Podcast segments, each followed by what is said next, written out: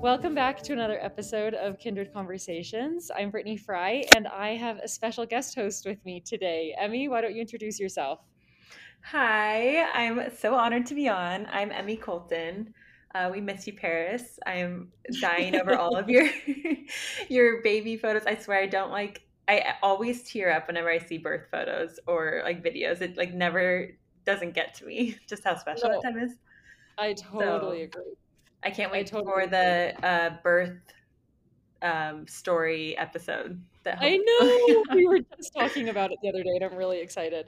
But that makes me laugh. You saying that birth videos and photos make you so emotional. I will never forget. I think it was Brooks. I don't remember if it was Brooks or Wells, but I was maybe a week postpartum, and I watched somebody's birth video on Instagram and it literally brought me to tears. I'm like, I want to do it again. Like I, I know. just like I have like it's so special, the feelings, the everything. I'm like, how do I have another baby right now? I know. It's it can be dangerous. No, Yeah. but especially being pregnant right now, I'm like, oh my gosh, I can't that's it's just like the best reunion with with this That's baby. what I was gonna say. It, that's like a perfect time to get those feelings as while you're pregnant because it makes you it's just so anticipatory for what's to come for you you know in the best way. It just makes you like so eager for it. But will you tell us about your pregnancy? How's it going? Yes. Okay. So i am by the way i'm i'm in la um, i'm a health coach and nutritionist. I focus on baby pregnancy and postpartum nutrition, so very relevant for uh, the stage I'm in. But I am uh, 21 weeks pregnant and it's um, going well. I feel like uh, I guess we can just get into it now. But my first pregnancy with my son James was I thought I was this like pregnancy unicorn. I like was never sick besides just being tired in the beginning, but like I just felt like oh I was pregnant and I was felt normal like just like living my life, really um, had a great pregnancy. And so this pregnancy definitely rocked me more because from like eight to 15 weeks, I have never thrown it more my, than I have in my whole life. oh my goodness. I don't know. I'm happy. Were you more sick with Eloise than your boys? Because I've heard like gender based, but you know, it also is like really random. I know. I've heard gender based as well. And it's so hard to say because honestly, Brooks, I was like pretty unwell. I never, I don't throw up really much in my pregnancies. I, I think I threw up like one time each pregnancy. But I was nauseous, so nauseous with Brooks. And then Wells was like you described with James. It was so smooth. And then Eloise was very similar to Brooks. So it's kind of oh. random.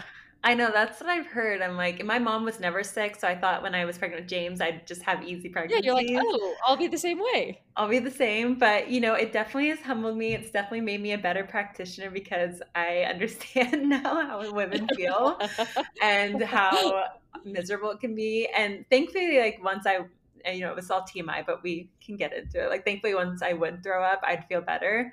Yeah. Um, and I and I feel totally fine. Around 15 weeks, I totally turned the corner, and I'm feeling really good now and i'm like have that pregnancy bliss but um yeah it was really rough in the beginning i look back and i'm like it was kind of a depressing time oh, just because just because you're just like so not feeling yourself and then now that you ha- it's my second so i have this toddler that i'm trying to like show up for but it's so it's just a whirlwind with the, oh, the things that like phase of the of pregnancy where you're so exhausted and so sick and just like um, and so moody. I mean, just all it's like all the things, you know. And trying that to be a human and show up. Yes, that is full survival mode, like full full survival. There is no thriving at that time. No, I can see you looking back and being like, yeah, that was not that was not great. Like things were not going well. But and I'm really have a girl. I know. Yes, I'm having a girl, and I'm, we're so excited. Um, I know it's fun to see like Paris's baby girl and then you with your boys and then your your baby girl. So um, I'm excited. Yeah, I'm excited, I'm excited to parent both genders and see experience something different. So. I know there's just something. I mean, I was like such. I loved being a boy mom. Like it's just so sweet. And it's the best. I recently saw somebody comment on how um, having or when when boy moms call their boys their little boyfriends that that's like super cringy and I had no idea that people like felt uncomfortable about that.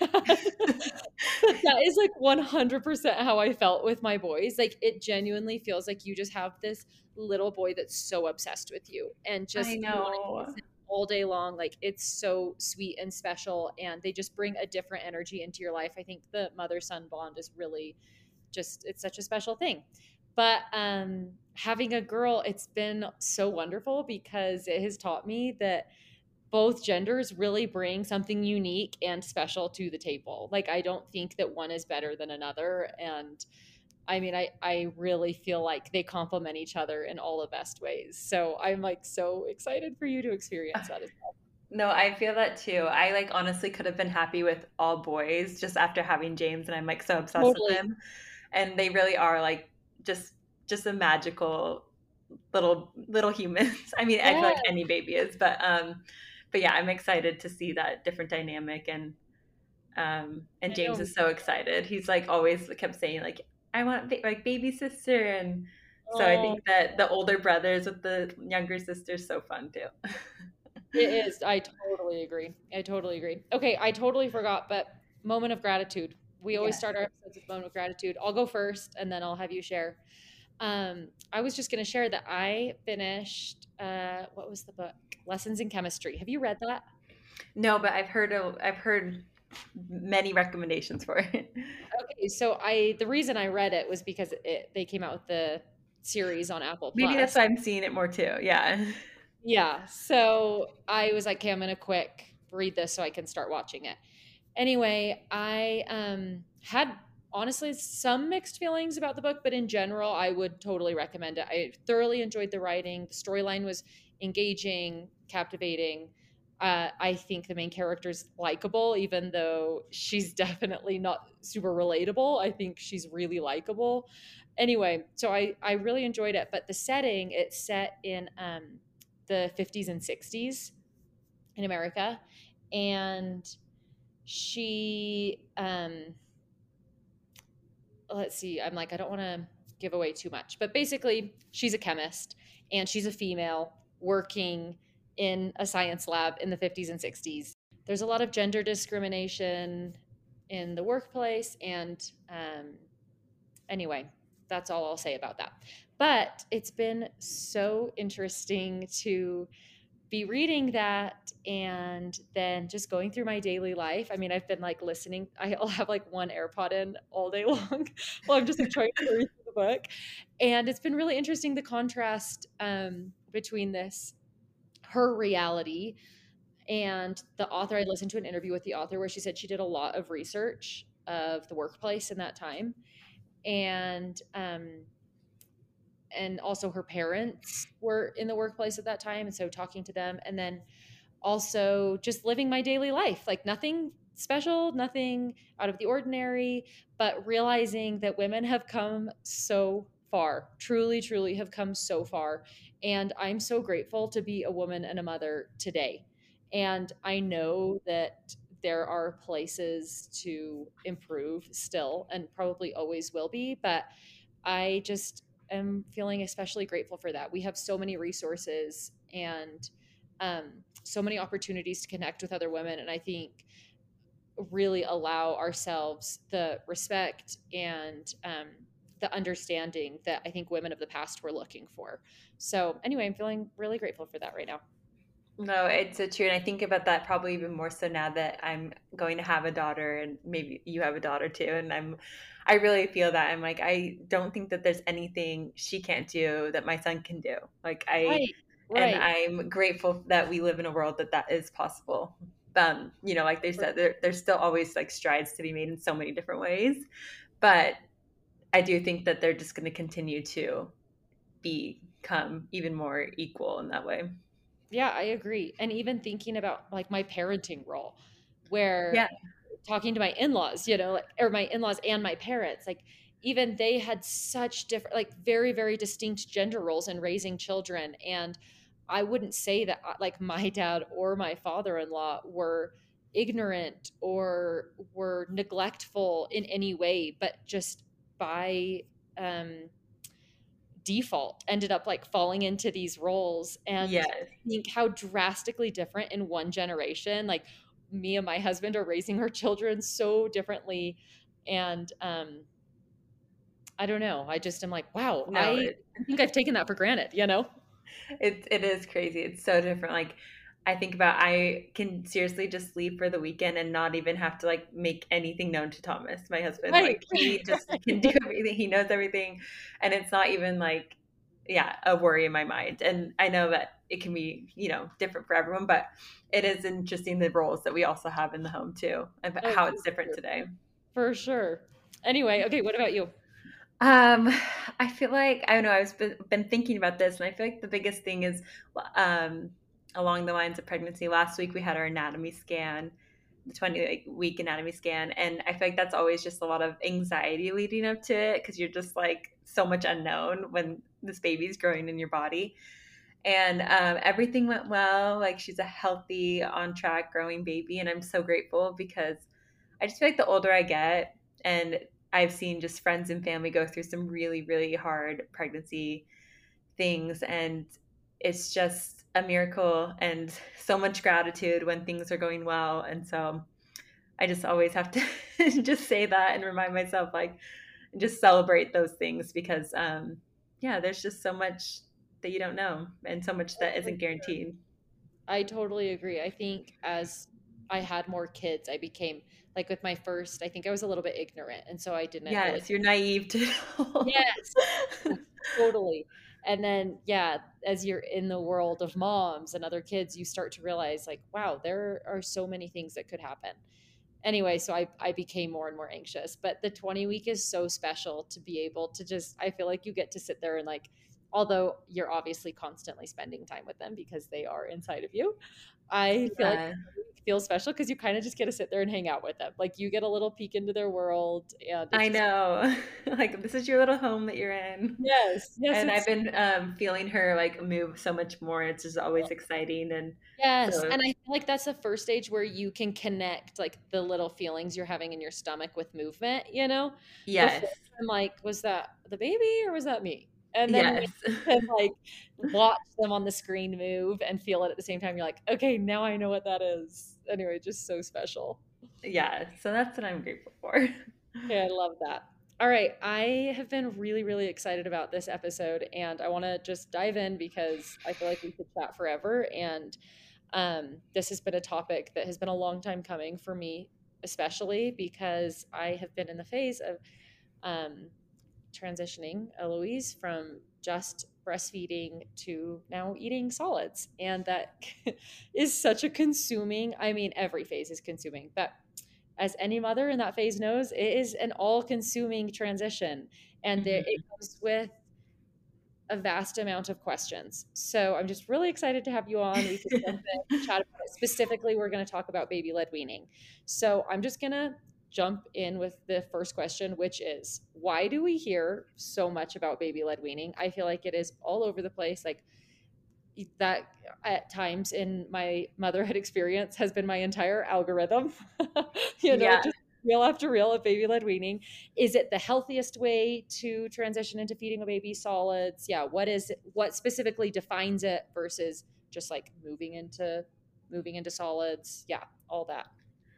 Um, no, it is kind of like a buzzword now, I feel like, or just like the hot topic. Um, but it's interesting because it really is such like an ancient practice that, you know, you think about anciently, like babies didn't have like these store-bought purees. They could just spoon fed with- from their parents Right. centuries and centuries ago. Like, how did they eat? How were they able to start consuming foods? Um, I think I was first like exposed to this. I lived in Peru, and I remember eating it with a family, and their like seven month old was sitting on their lap, like gnawing on a, a chicken wing, and I'm like, what in the world is this baby doing? Like, are they okay? And they were totally capable of just being part of mealtime. The mom would give different other different things. And so it really opened my eyes to like babies are these little capable humans if they're given the right opportunity to eat and do that.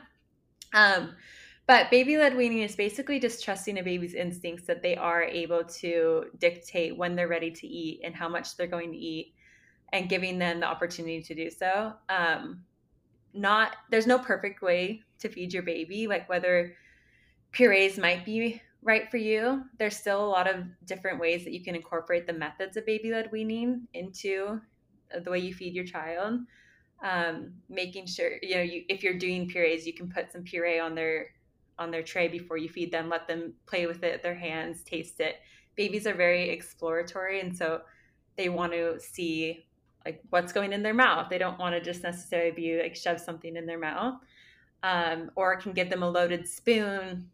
But um, the typical like baby led weaning is offering solid foods from the beginning and skipping purees completely. Okay. That's good to know. I'm laughing as you are saying that babies like to be experimental with their food because we are currently, I was telling Emmy before we started recording, um, we are having some work done in our house that kind of kicked us out of the house. And so we came to a hotel, and obviously, like, that's just like not the best environment for feeding a 10 month old. And um, I ordered, what did I order? Chili for dinner. And so I was just kind of like giving her beans out of it, or I'd give her like a spoonful of whatever. And she was doing really well until like halfway through the meal, she just decided, I want to feed this to myself. And so she just leaned forward, grabbed a full handful of chili, just, yeah, handed yeah. it in, fistful of chili, splatted it all over her face. I was just laughing like it was such a forceful and messy gesture, but it cracked me up because there was no denying the the intent. Like it was very clearly, I'm to feed this to myself. I want to feel it. I want to squish it. I want to put it in my mouth. Anyway, so I I have experienced that firsthand. The the babies want to touch, feel, play. That's all part of the eating experience. And you'll see that a lot of times when they're given that opportunity, they're so much happier with meal times and it's so much a, more of a pleasant experience for baby and for mom and really reduces a lot of that stress about getting food into the baby's mouth because they are wanting to be the boss of their own bodies. Um, and embracing the mess is definitely part of part of all of that because it can get really messy for sure. Oh, so messy. That's when my husband's always yeah, he's always like, we can't let her feed herself. And I'm like, uh-huh, uh-huh. And then the next day I'm like, all right, avocado all over your tray. like, feed yourself. so many bath times. And there's and we can talk more way but there's definitely a lot of ways to kind of try and you know but it really is just part of the process.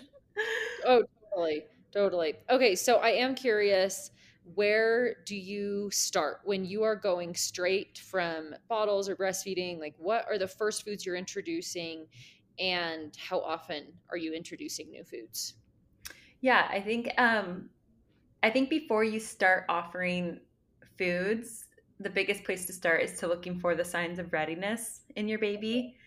And some important signs are one, that they're around six months of age. Um, the World Health Organization had previously recommended that babies begin complementary foods or solids around four to six months. Um, but in 2002, they changed it to. Oh, interesting. Um, okay. Yeah, they changed it to um, being that you are exclusively breastfed or or formula fed until six months of age, and um, then offered complementary foods, it, which is their version of saying solids. Um, and when the World Health Organization did that, several other organizations then followed suit, like the American Academy of Pediatrics, the UK Health, Department Canada Health, Australian. So that has been the recommendation since 2002, okay. which is over 20 years, but there's still such a gap in yeah. in what practitioners are recommending versus what the the standard is. Um, yeah, the CDC. I've yeah. always been told four to six, but I will say right now, I mean, this was to no credit of my own, but my kids just never seemed ready at four months. Like I, no. I would try and I'd be like, yeah, this isn't happening. So we would like wait until they were acting more interested, wanted to be more involved in that, and that was always right around six months. So that's interesting. Yeah and there's so much research that shows, shows that their digestive systems really aren't developmentally ready until around six okay. months and and also just other signs like sitting up well and um, being able to like be upright to to safely consume right. food. Um, right. Um, but the CDC did a study that over they t- studied over 1,300 moms and found that 40% of them had given solids before the baby was four months of age, still like in this day. So there's such a huge gap, and a lot of the reasons why they're like um, that parents can have is that they think that their baby it will help their baby sleep through the night. They think that their baby's um, like old enough to do so, or that they showed interest. But um, this researchers explain that these reasons reflect many misconceptions about infants, especially about why they cry, their feedings and sleeping schedules, um, and that they often are really needing more either comfort or formula or breast milk every two to four hours, and that there's no um, no good evidence that solid foods will help them sleep longer or that an infant's really demanding food each time that they cry. Okay. So, yeah, that's a big that's a big thing that I think a lot of um, that there's still like a big gap. Luckily, I've had pediatricians that have still or that have recommended six months of age and that have are up to date on the current guidelines. But I know so many people have like, well, my doctor said this, and it's it's just interesting that for sure so. it does make you wonder. Like, is that just because so many pediatricians have been practicing for longer than 20 years and they're just like in their process you know what i mean just like oh i've been telling moms this for 40 years like yeah and kind of and you know like i don't know the grandparents that you like well you guys were fine like if you yeah, i don't know if yeah. your parents have ever said that right well i did this and you guys were fine um, yeah. and i think like pediatricians really are focused on making sure that babies hit developmental milestones that are safe that they're growing all these things and they really only spend a small amount of time on baby nutrition and so right. i do think that there's still a lot of gaps there okay. um, but so another sign of readiness like we talked about sitting up um, with little to no support like if they do need some support but that they're still like sturdy in their trunks and able to sit upright when they're eating um, and that they've lost the tongue thrust reflex so when before this kind of starts to decrease around six months of age but before that babies naturally will spit and bring things up yeah. to the surface yeah. and that's a reflex that helps protect them um, and that will slowly start to go away when they're ready to start solid so that they're able to swallow foods um, so starting you know around four months or younger it kind of overrides that natural reflex and doesn't allow their bodies to have that same like natural protection with that um, tongue thrust reflex okay interesting um, and then that they're just you know willing to participate in meal times and um, kind of turning their heads to indicate whether they want something or not. Um, those are all just kind of signs that usually start to happen around six months. It can be a little later for kids, just like or babies, just like um, some babies take a little bit longer to walk or things like that. Like there's, it's not like all of a sudden they wake up, they're six months and every they're baby's ready, ready, ready yeah, to go. So um, being okay with like seeing where your baby's at in those weeks around that time. Um, so once they've hit all those things, it's then you can start offering solids. okay, I love that. So one of the foods that I feel like one of the first foods I've fed every one of my babies, and I feel like I've heard such good things about feeding them to babies is avocado. Is that true? Yeah. Is that like a really healthy first food? That's a great first food. Yes, I, I, it, you know, it has a different flavor profile, um, healthy fats. It's really one that can be um, when cut in the right shape and size and texture. It's it's one that's soft, like when they smush in their tongues. Um, yeah. So talking about first foods to offer, like you want to make sure that it's a shape that babies can grab because around nine months is when they really develop their pincer grasp, which is when they're grabbing foods with their fingers. But until then, it's really just like a fist of what they're able yes. to grab. Yes. And so when you are giving babies like really tiny foods, they're not able to really bring that to their mouth. So um, starting with foods that are cut into like a pinky, adult pinky shaped size and um, width, and making sure that the food can uh, be smushed with their tongue of their mouth between the tongue and the roof of their mouth so avocado, great food. Um, broccoli, like steamed broccoli, not too mushy, okay. but soft enough where they can again squish it. Um, roasted chicken strips, beef strips, um, fish. There's so many foods that are great to start with, and there's really not like any evidence that shows that you need to introduce one food a day. Um, okay. So you can, but you also don't want to overwhelm the baby in a sitting. So Okay, so this is another question. Yeah, so about introducing foods. Like if you start with fish, let's say, do you need to give it a few days before you then introduce sweet potato? Or are you like, no, just like you're good to go, feed them whatever? So only because you said fish, yes, Okay. because fish is one of fish is um one of the like top nine allergen highly allergenic foods. So okay. um I mean, no, that too. so I would recommend so the nine highly allergenic foods are wheat, cow's milk, hen's eggs, uh, soy, peanuts, tree nuts, shellfish, fish, and sesame seeds. So I wouldn't Okay. recommend starting with these when you're first like starting out, um, but you can like soon after you begin solids.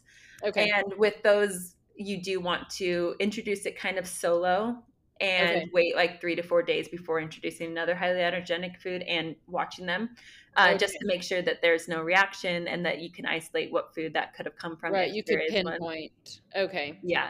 But in the beginning, um, say you offer like a strip of chicken and broccoli and avocado, like then you can kind of let your baby decide like what to eat and then you can just keep going from there. So there's not really like a one food a day you have to do, but you also don't need to like fill their plate and overwhelm them and have like so many options. Like one or two, maybe three foods is totally sufficient. Plenty. Okay, that's super helpful. Okay, anything to avoid? You you brought up the highly allergenic foods. Anything that you're like, no, hold off on this.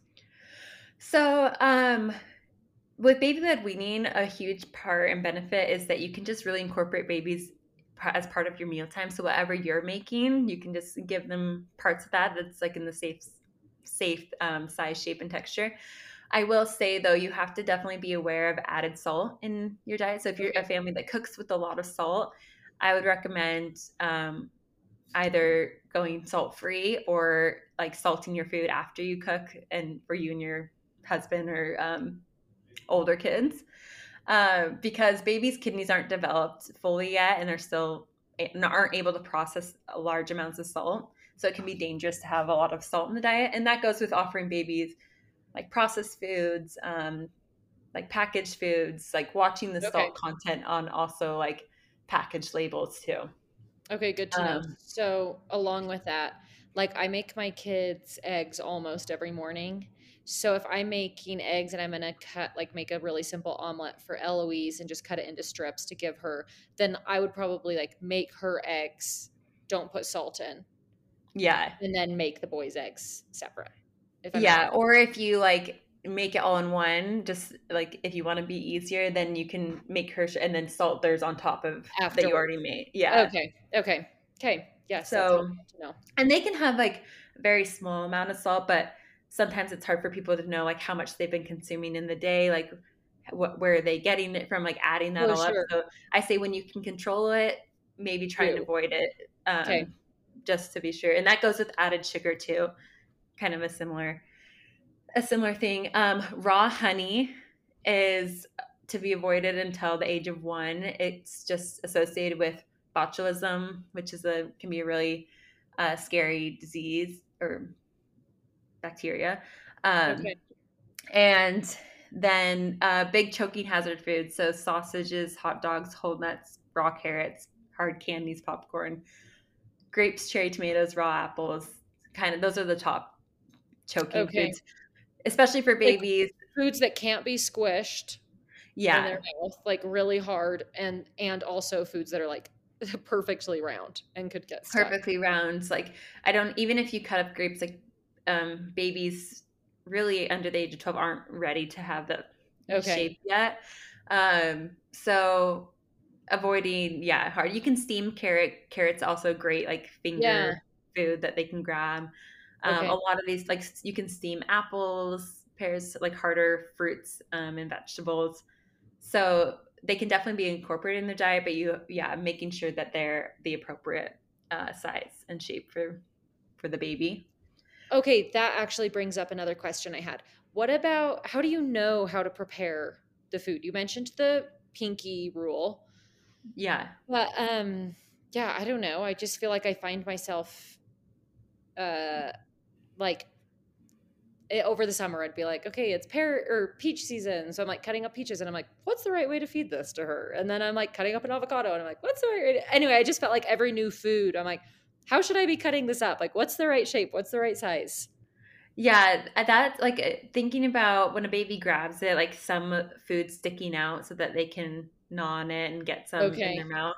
Um, and then yeah, the pinky width and length is is um, the typically like the safe shape at that age, as okay. well as like that they can swish in their mouth. Um, if you're ever worried about it, just Google it because there's a lot of resources out there that can give you the appropriate. If you're ever like, what this food seems interesting, like a beef patty, like how do I serve a beef patty? Um, but that's again one that you can give in like strips, and because yeah. the beef is like can crumble, that it's a really safe food to give to babies too. Um, okay. Or even like sardines, like James loved sardines when he was like six months to one. He's a little iffy yeah. now. but um like they can also have like a strip of sardine and even the bones are soft enough like the ca- and they have a lot of calcium in, calcium in them okay. that um that they can you don't need to worry about that too if it's a soft bone like salmon has like really hard bones so yes yes yes the last kind of two to maybe like avoid before one is um cow's milk um just like straight cow's milk and um citrus fruits and strawberries can cause a rash around their mouth, and it doesn't necessarily oh, mean oh, that they're allergic to it. So okay. You can offer, and then if you see that your baby has a reaction, you can try in a few weeks. If they don't have a reaction, then you can continue to incorporate it. If they do, you, you probably want to check it out with your pediatrician. So. Okay, bread, um, just like toast. Like sometimes I'll cut up toast in a strip. Is that something that is a choking hazard more than other foods because it's so like gummy in texture or do you feel like mm, it, it's like not a non-issue i think for younger babies like when you're just starting um, especially because wheat can be pretty right. like highly allergenic um, i wouldn't recommend but let's say she's 10 months mm-hmm. like yeah i think that that's where they're able to like grasp and, and can get small pieces of it and, and then because it it becomes such like a kind of mush that it kind of just slides in, into yes, their mouth. Yes, but yeah, yes. if you and especially if you're cutting it into the small strips and yeah. not necessarily giving them like this fistful where they can like grab that, then totally like a whole then, hunk um, off. Yes. Yeah, then that can be like a safe a safe option. Okay, and then you mentioned cow's milk. What about things like yogurt or I mean, I guess that or cheese? Yeah. Yeah, um all like can be great things. Um cheese I would and and like full yogurt definitely want to watch because they are can be a highly allergenic food. Um, you can do like kefir is a great like yogurt alternative. Coconut yogurt um, has a lot of probiotics in it. So that's kind of how we started out with like the yogurt base. Um, okay, awesome. Which yogurt can be great. Like we would give him a loaded spoon of yogurt. We'd put like spirulina in it to give added nutrients. Um, when you know that they're not allergic to like peanut butter and other tree nuts, you can add, add mix that in. Um, so it can definitely be incorporated, but I would uh, it can be a lot and harsh on their body if it is fully like cow's milk. And okay. not say that cow's milk's bad, um, but just like right. slowly introducing that.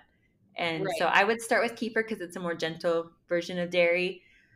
Um, and then you can see how they're reacting and slowly give smaller amounts further. Okay, on. that's a great tip. I had not thought of that at all, but I love that. Um, okay, what expectations should you have as far as how much to feed and how often? Are you like you're sitting down to feed your family at least three times a day? Are you offering all three times? How do you, yeah, how do you kind of like get them onto the same schedule as everyone else? And um, I feel like even now, like we've done some of the sign language with Eloise, which I did with my other, or did it with both my boys, of just like, I want more or all done. And um, that has, is helpful, but she hasn't fully grasped that yet. And so at times I can tell she's like telling me I'm all done. But at other times I can't tell, like, does she just want to break for a minute? Or like, do I keep trying to feed her? Or is she done? you know is the interest just anyway i don't know i'm just like how do you gauge like okay we're gonna be done with this meal now yeah i think um like you like i love this question with the expectations because like you said in the beginning and just now like it is a big adjustment, like going from just like being used to either nursing or feeding them all the time, and then all of a sudden you're like, okay, I need to think about another child to give food to, and like, what do I do with that? And yeah. so I, I, love this because in, in the beginning, it's really just about them learning the association with food and developing that hand mouth connection. Um, you really don't need to put a lot of pressure on yourself. On you know, if there's a day that there's a lot going on, it just doesn't happen. Like that's totally okay in the beginning. And in the beginning, they might not even be eating much, like getting much in their mouth at all, or right, swallowing right. much. It's like it's like really experimental. Yes, and so I would say, and I I know it's for, but like for the from six to seven months, like once a day, trying to give them the opportunity to eat. If it happens more, totally fine. It's not like you need to stop them from doing right. it.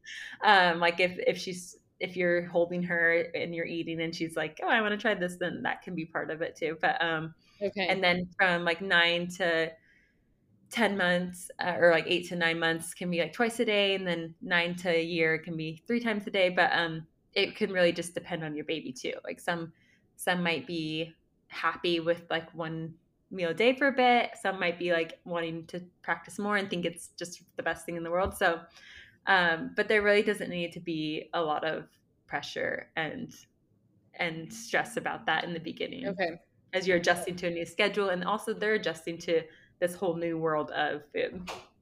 Oh, totally. So what about as they start to get older and are like now getting in more of a routine of eating um I don't know, I like feel like I have a few thoughts here so I haven't quite formulated this question, but I just know some friends really stress like maybe their child's low in weight and so they're really really stressed if their child's going to eat enough food. My kids haven't ever been in that situation, but I do I do find myself wondering like did they have did they have enough food today? Like did they get enough? You know? How do you know at what point to be like okay we're done yeah i think um you know that's a huge component of baby led weaning is is trusting that your baby can be the indicator of that. And just like when you're nursing like you don't know how much how many ounces your baby's really is eating. And right. i know it's different for people who are formula feeding but um like you have to trust like they stop nursing when they're done they ask for more when they when they want some. And and babies come in all different sizes like as long as their pediatrician knows that they're growing and and are on that growth chart then that's like fine james's best friend was like significantly smaller than him but she was developing well eating you know all the same hitting things and now they're yeah. just like catching up to each other so okay. um, I know it can definitely be a worry, and I, I definitely um, understand where moms are coming from with that. But babies definitely know best. And I think when we try and if coming into a mealtime, making sure that they still have like a full milk feed and that they're not like hungry at a mealtime. So it's a pleasant experience for them where they are wanting to kind of start to learn that connection with, oh, food is like fun to eat. Food starts to make me feel more full because they're not going to feel the same uh, eating yet as they are when they feed are having a milk feed. So, right. um, and making sure that they're not overly tired too so it, it is a positive experience I've, I've been in the room with several moms who are like the baby's tired or just like you know like crying and they're trying to shove a spoon in their mouth and it's i'm stressed the baby's stressed the mom's totally, stressed and, totally. and, i think like pausing and be like okay that now's not the time like there's other needs that need to be met and that there isn't need to be this pressure of like this has to be the time that they meal time are yeah. trying to yeah Okay, that's that's actually really helpful to hear. I think we've all been in that scenario where we're just like, I just got to get this food into them so they can sleep better, but they're like need they need the sleep right now, you know. So that's I know, and they and they probably like aren't even getting any of that extra food in exactly. that you're trying to get into them. Exactly, exactly. Okay. Um. Also, you mentioned giving them a full feed before you go to feed them solids. So this has been another big question I have had is um yeah, I mean at least at the beginning I just kind of stayed on my same feeding schedule with nursing. Um but as she's eating more and more food, I have found myself wondering like like am i nursing her like is nursing her inhibiting her from eating food and vice versa um i there are times that i'm like am i am I nursing her enough? Do you know what I mean? I don't know why why Yeah. I mean, she's a healthy weight, but so I don't know why I'm like stressed about that, but I do find myself wondering if I'm feeding her or like nursing her enough or too little. And we are supplementing with bottles, so I guess milk in general.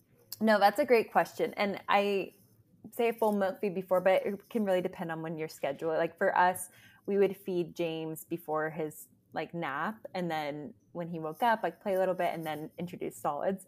Or I know some people like they feed after the nap. So it can really just depend. But Right. um, just not going into mealtime when baby is super hungry um, because Okay. they're still really for the first year of their life de- heavily dependent on breast milk or formula and that is their main source of nutrition um, and as they begin the weaning process that will just start to slowly cha- uh, become less and less of their dependency and you might start to notice like oh my milk supply has slowly started to decrease or Yeah. um, like he's she, she's not eating as much in this feed. Um, I can't remember. You know, it's been like almost three years. So I can't remember fully, but I know like I feel like we dropped like his morning feed because he wasn't really interested, and we would then offer breakfast or like there, certain things like just slowly. It's like a very gradual process. It definitely doesn't happen Okay. overnight. And as they are eating more at meal times, you might you know offer less of a milk feed or um, just kind of depending on their needs. Okay, no. So you said two things that are really helpful that I think I needed to hear. And one was don't go into a mealtime super hungry. Like it is a positive thing for them to have have nursed or drink a bottle before they go into a mealtime with food. And two is um, up into a year that like their main source of of intake is going to be milk. So that's helpful because I had been thinking, okay, by a year we have to have been completely transitioned into food being like their whole but i do see anyway just like naturally the way that you talked about that uh, naturally i can see that eloise is uh, wanting to eat less and like she's like snacking more when she goes to Mhm. nurse like they're just like quick little feeds here and there when she wants to even sometimes like i do think like oh this might be more comfort but um and then occasionally it'll be like maybe at nighttime or in the morning it'll be like a longer feed so that is helpful for me to be like oh okay she like obviously instinctually she naturally knows what to do and yeah. to recognize that and pick up on those cues i think takes a lot of the pressure away from me fi- trying to figure it all out No, totally. I think sometimes we try and um, like formulate it so much, but you know, and not going. And when I say going into a feeding full, not necessarily like nursing and then like offering food because they might be too full to eat, but like Right. you know, giving some time in between where they're like you don't want them to be like comfort hangry going into a meal and they're like Totally. No, that comfortable totally and in a pleasant spot. Um, and then yeah, some babies might like. I know some moms started their babies were like really excited to eat. Um, you know, before even one that they didn't have as much milk left. Um, and James nursed until he was 18 months, and we, Right. you know, it still had like solids be a, a heavy part of his meal, but uh, or his day. So it's really um, child dependent, just as like we're also different. We develop at different um, paces. So honoring that what you see in your child and that knowing that they don't necessarily need to be on this like really intense timeline. Um, you know, if there's certain anomalies, definitely need support from specialists or pediatricians. But for the most part, like each baby will probably go at more or less their own pace. Okay, love that. Um, I am wondering what tools you recommend for baby led weaning. I feel like I have used a lot of different tools and um I don't know, I feel like with Eloise I've gone a little bit back to the basics where I'm like, she doesn't need any tools. I'll just cut her food into strips and put it on her high chair and let her go. But are there any, yeah, like you mentioned the spoon, are there any tools that are really helpful for introducing solids to a baby? No, you are really right, though. It really is just like basics. Like, you really honestly don't need anything if you don't have anything. Like, your baby can sit in your lap and you can offer food to them there. Um, like I saw in Peru or different places. Um, and maybe your baby prefers that. Maybe they don't like the Okay. high chair yet. And that's not necessarily that you need to force them in there either if it's a it's a bad association. Um, but yeah, they can sit on your lap as long as they're just in an upright position and making sure if you do have a high chair that it also is allowing them to be in a very secure upright position because if they're angled at all or kind of reclined, then that can be a dangerous position for right. them to be eating. Um, and right, yeah, like don't feed your baby in their car seat. Like don't hand them crumbs while they're like buckled into a car seat. Exactly, like laying down in a car seat or on like yeah. a I don't know dock a top, things like that. Like definitely right needing to be upright. Um, spoons, like if if they might not be able to really uh, handle a spoon in the beginning, but giving them you know potential opportunities to do so. They can also take sips of water from an open cup. Um, you don't need to like use a straw or like a sippy cup or bottle for water, they can start to like develop that skill too. And it might be messy and it might get all over the place, but um, it's amazing to see just how well that they really can start to learn those things. And so, um, yeah, I honestly, I know that they do have like bibs that can cover their whole body if you're really opposed to the mess or like don't want to do so many wipe downs or or um, baths. I never ended up getting one, but um, I've seen it and it could come in handy for some moms. Oh, for sure. Yeah, I stri- just strip my kids down. Well, yeah. not now. My older kids are fine, but my babies, I'm like, I don't want to deal with the laundry and, you know, stressing about them making, like, they're going to make a mess. It's inevitable. So I just feel like take it all off, let them do their thing. And then I just kind of like wipe them down in the sink after, which has been the easiest way for me to handle that and not stress about the mess they're going to make. No, even in restaurants, we would like take off his clothes and just be in a diaper. I'm like, he's a baby. He's gonna be oh, totally, like, totally smart, smart. Okay, I am wondering if you have any go-to foods that you keep on hand. This is my hardest thing about feeding babies.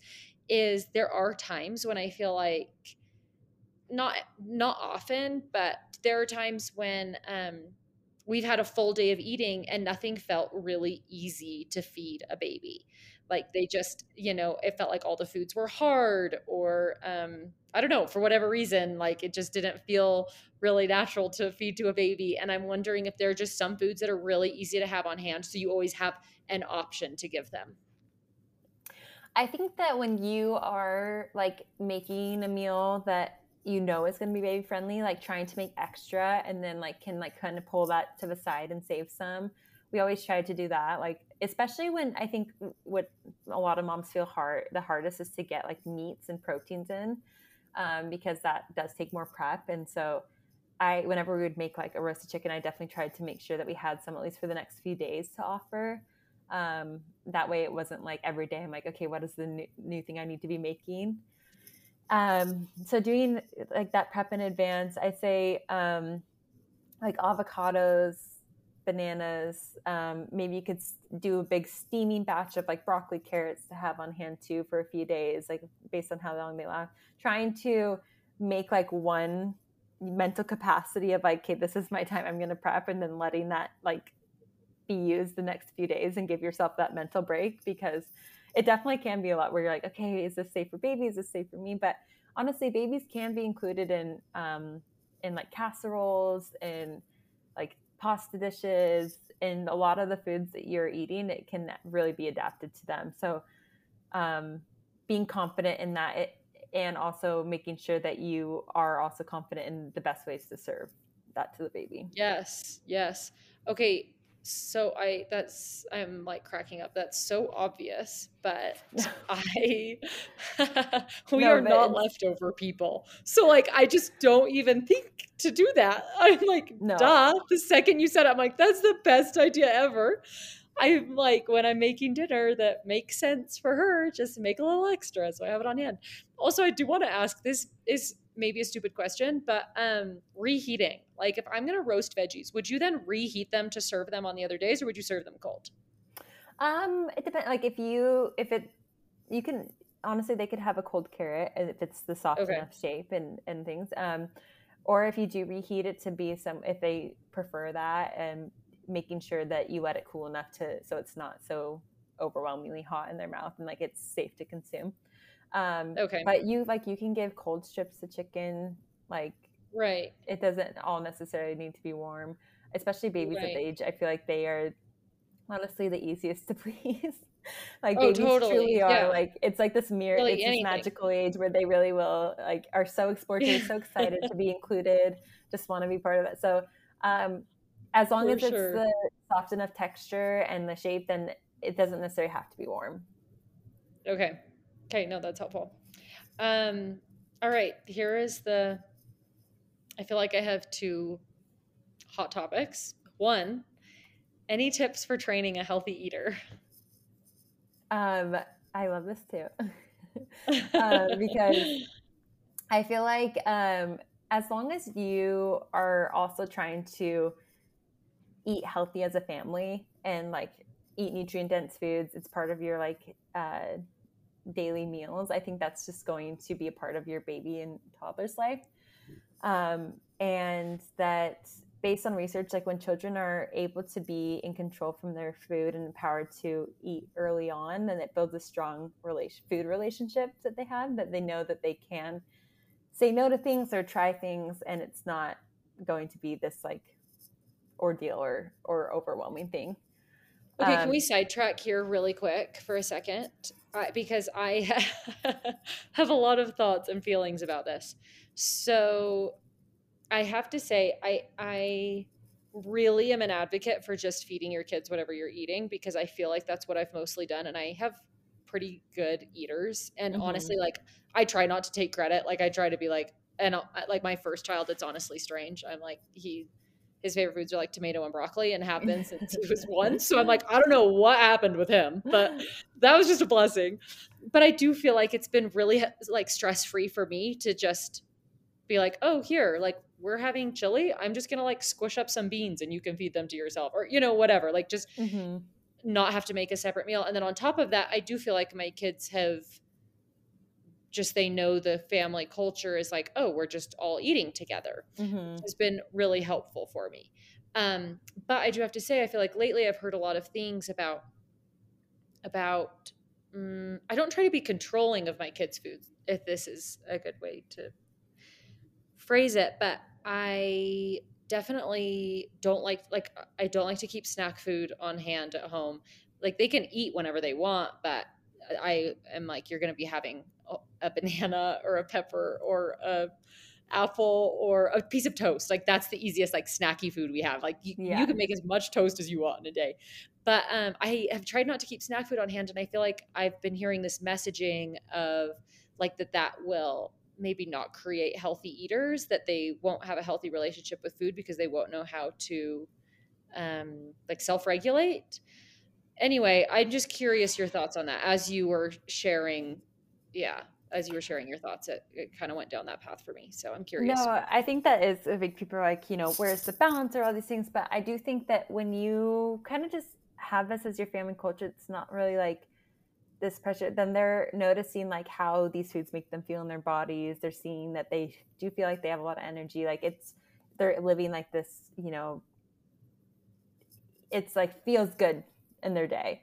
And then when they are exposed to other things, it's it doesn't need to be a big deal, but they know kind of like, oh yeah, that tasted really good, and and that was just like part of our Halloween experience, or like going to a Right. campus or whatnot. Like, I'm not like, oh, you can't have that. Like, but also, it's I feel like they just it doesn't have to be so like black and white. It's it's just like how we live. Like, and that's just how I live too. Like, I'll go to a party and experience like something like that someone made or a birthday party. Like James is really into birthdays. He loves birthday cake, but it's not like he's asking me for birthday cake every day and I'm having to tell him no. And it's like something that is like such a big deal about it. Like I think that there's, I think that the more you just like make things your family culture, it just like kind of becomes part of what they choose to. okay. Um, and that they do you like have the confidence of like you know making those choices like we're not there yet. He's still very much like dependent on our world but my i have a friend who's like a really she has older kids and like i look up to her a lot and she's like her son came home from a sleepover and like had had a lot of like soda and he's like it made my stomach hurt. And she's like well maybe like what are you going to do different next time? He's like i think i'll just have a little bit next time. So like they can really just like start to have those conversations with you and you can talk about it and not necessarily make put this like negative connotation over it, but just like talk about how they have felt in their bodies and like when they felt like it was too much or too, you know, things like that. Yes, yes. Okay. Nope, that's super helpful. In fact, but I even I'll went into Well, I even went into in the past, I mean last year at Halloween I had a 3-year-old and a 2-year-old. So it, I mean that was different than now this year I have a 4-year-old and a 3-year-old. Mm-hmm. And I feel like last year at Halloween I'm like, "Okay, pick out 3 pieces of candy." And I did it didn't feel super controlling and like my mind. They weren't like, but I want more. You know, it was just like, they're like, sweet, I'll take three pieces of candy, you know? And then they honestly just forgot about it. And I planned on like kind of doing that this year, like, okay, three pieces of candy. And then after that, like at lunchtime, being like, do you want to pick out a piece? But um it just this year like it felt like they were able they were a little bit older like a year older they were able, able to self-regulate a little bit more so we did kind of just open it up like eat what you want. Like, sure, have your candy right now if you want. And it was, I felt like really rewarding as a parent to be able to watch them like eat way more candy than they would have on any other night but also they stopped themselves like i never had to be like okay go put it away now and that was encouraging like okay they are they can teach themselves these things but on a daily basis i feel like like is a 3-year-old really able to regulate how many granola bars he gives himself like I would way rather, eh, you yeah. know what I mean? Like it feels no, they cannot. not so much, you know. They're still yeah. learning, and, and and like they are, there are there are, but like the, did you notice? Like I remember we were in London, and this like hotel guy gave him. We, he was eating. James was eating an apple, and this hotel guy gave him a cookie, and he like had a few bites. He's like, "I want the apple," and I'm like, "Oh, mom," but no, but like he also yeah. loves to eat a whole cookie. Like and have totally, totally. and that's how I am. Sometimes exactly. I'm it's like, not like oh, you're making like a the best know, choice, a choice yeah. that's like less refined sugar, less, but more just like oh, you're able to recognize how your own body's feeling and then make a decision accordingly. Like that's, and that's so how I am. Sometimes I'm so. like oh, I really want a bite of the ice cream, and I'm like I really don't totally. want a lot more. And then sometimes I'm like I really want a cup of ice cream. So I just think that yes, that can just yes. be. It's fun to see that they that they are capable of that just as much as we are too. Um, yeah. But okay, thank you. That was like a little personal sidetrack that I was just like needing to. No, yeah, it's it's always needing to think through, needing to chat through. but um, along that too, like every kid will, every kid will go through phases of like being super into a food and then maybe like the next few weeks rejecting it like even us like sometimes i'll hyper fixate on like a salad that i want to have every day for lunch or like a food and then i'm like okay i need a break from this like james when he was younger like would pound eggs like eat three to four like always like want more eggs. And then he like took like a six month break from eggs like didn't want eggs. And so i think when you're around foods like having the mindset of we're in like a trial phase with this food versus my kid doesn't like it because then you're not really on the mindset of like offering it to them because you're like oh he doesn't like that so i'm never gonna offer it again. But i yes. always say like keep, continue to offer it because you'll be surprised like maybe a few months later or a few weeks or you know sometime that they start to eat it again. Or if they never did try it then maybe they're going to try it later.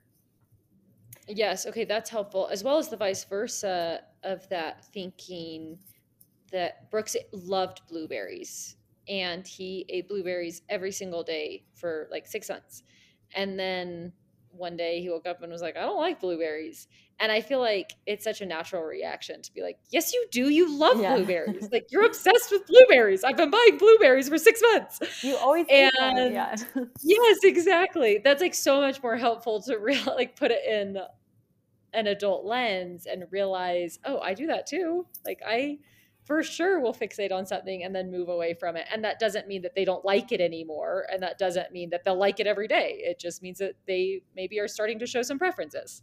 Mm-hmm. No, totally. And um, yeah, continuing to offer, making them part of meal times has always been like a huge way that I feel like when James sees us eating something, he wants to try it. Um, making, offering like food with a dip can really help, like them try new foods or try foods that they didn't necessarily like before, um, like hummus or um, ranch or like a sauce or something. Um, and also um, making food fun. Like he loves doing like shapes out of vegetables, and he never really liked cucumber or wanted to try cucumbers before. And then we did vegetable shapes, and he like loved cucumbers and then now he'll like ask for them just normally but like that was kind of his initiation was like oh it's a cucumber like mickey mouse or something like that so um yeah, I think Yeah, a sometimes making it just like a fun experience can get them to try something, and once they do, they can decide like, oh, I actually do like this. Yes. And you posted actually about dips when I don't I don't know. I mean when James was younger and I don't remember what I think it was maybe like a Greek yogurt or something that you had added to a food that you wanted him to try. Anyway, it stuck with me obviously because I had implemented it and it's been such a helpful little tip that if my kids are like a little wary of a food, if I put a dip in that they are comfortable with, Mhm. then it automatically allows them to be more accepting of the new food, which is just super helpful. No, I know James is funny. He'll like eat. He loves carrots if it's with mustard. I'm like, okay, like sure. So it's just like they're, you know, it they have their preferences, and it's like making that being open to those things like definitely helps, like with picky eaters or like having healthier eaters. Yes. Okay. Love that. Um, my second hot topic. Let's see. Oh, choking versus gagging. This is something that I do feel like baby led weaning scares a lot of people away because it can be really stress inducing to just hand it over to your child. And obviously, babies do a lot of gagging. Like, they, I feel like Eloise even naturally will. I mean, yeah, will sometimes like suck off a piece bigger than bigger than what I would have given her and then she ends up like spitting it back out and it always, you know, obviously it always ends up fine, but there I have had like a few moments of like is this okay? Like is she okay? And they're just like making lots of noises with their tongue and anyway, yeah, I just want to know like what should you look for and I I um have done strips, but I actually the pinky thing is really helpful. So I definitely feel like that plays into this question. But yeah, I'm curious if you have any other tips for knowing choking versus gagging and how to kind of take some of that stress away. Yeah, no, it that that is like the number one concern parents have with starting solids, especially like baby led weaning, um, and it's honestly also the number one concern why a lot of parents don't give baby led weaning a chance, is because of their concerns around like choking. But studies have shown that there's no, actually no difference in choking incidences between baby led weaning and spoon feeding. Like there can be the same amount of incidences between the both. Um, and that like having a very pleasant and calm experience for the baby like like that definitely helps just overall with like that energy and so if you're able to just be in a calm mindset too and make sure that you are well educated and and know the right differences which we'll talk about um but cho- like you said gagging well let's start with choking choking is silent it happens when something's completely blocking the airway it's really rare in baby led weaning when the parents and caregivers are well educated on the safety tool safety of food size, shape, and texture. Um, but that is something that you can know. if It's like completely silent, silent, and so um, definitely watching your baby while, while you eat. You don't want to like leave the room and give them food and just like leave Yeah. the room. Um, but also not necessarily like making it stressful, like hovering over them and like being ready to grab their hands and things like that. Um, because gagging and coughing are actually a really bene- beneficial thing. And like you said, it's really noisy, um, pretty dramatic, and it's because um, when they're younger, their gag reflex is more um, forward, and ours is, you know, for you to gag, it takes a lot to like put your hand back there and gag. But babies are Yeah. more forward because that's just like a safety mechanism for them. And so as they're learning to eat, they're they're probably going to experience biting off a bigger piece of food than they can chew, and that will like spit. Then they will spit it out.